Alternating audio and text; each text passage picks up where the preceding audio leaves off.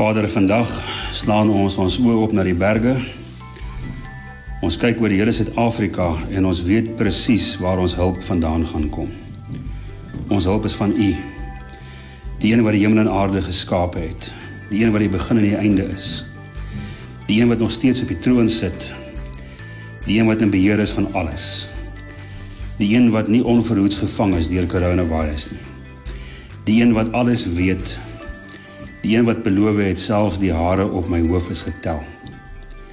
Die een wat gesê het U het my by my naam geroep. Ek is U se. Vader, dankie dat ons kan weet in 'n tyd van krisis kan ons na U draai en U het beloof in U woord dat U sal nooit U rug op ons draai nie.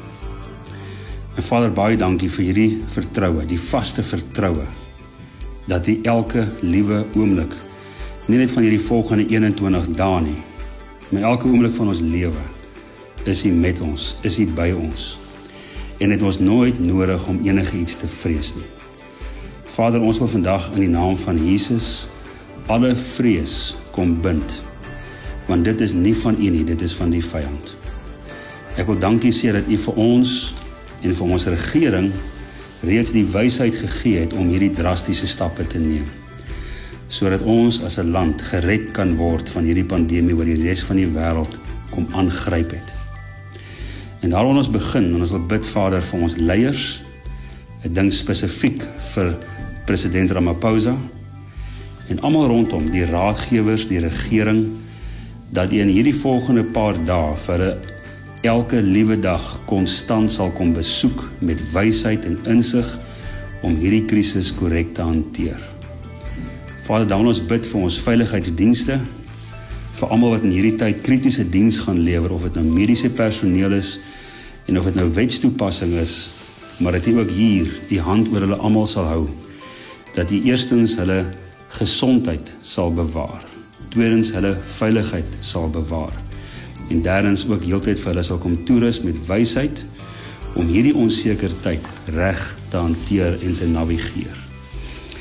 Vader, dan wil ek bid vir ons land, vir al ons landsburgers, dat U vir ons regtig waar in hierdie tyd kalmte sal bring. Dat waar baie mense vreesbevange is in terme van besigheid, in terme van toekoms, dat ons sal weet U is die een rots wat nooit wankel nie. U is die een konstante wat nooit gaan verander nie. En daarom het ons nie nodig om te vrees nie. En my gebed is Vader dat U vir elke persoon in hierdie land almal wat nou na my luister dat u die vrede en kalmte sal bring wat alle verstand te bowe sal gaan. Die vrede wat net u kan bring. Vader, dan wil ek bid. Ek wil bid vir spesifiek vir Groot FM, vir die Groot Ontbyt, vir Radio Tygerberg, ons susters maatskappye in die Kaap. Vader, dat u ook in hierdie tyd hierdie radio en TV platforms met groot krag sal gebruik dat U vir ons sal help en in staat sal stel om lewe te spreek na ons luisteraars en ons kykers, dat ons hoop sal bring waar daar dikwels geen hoop is nie. En dat U vir ons sal help om elke liewe dag inspirasie te bring in derentyd mense terug na U omdat ons weet waar ons hulp vandaan kom. Dit is net van U. Vader, laat ons ons dankie sê dat ons besef in hierdie dag aan Filippense 4 vers 13 vir elkeen van ons 'n werklikheid word. En dit is ons kan alles doen deur Jesus wat vir ons die krag gee. Ek is tot alles in staat deur Christus wat vir my die krag gee. Vader, dankie dat ons weet die oorwinning is reeds behaal aan die kruis.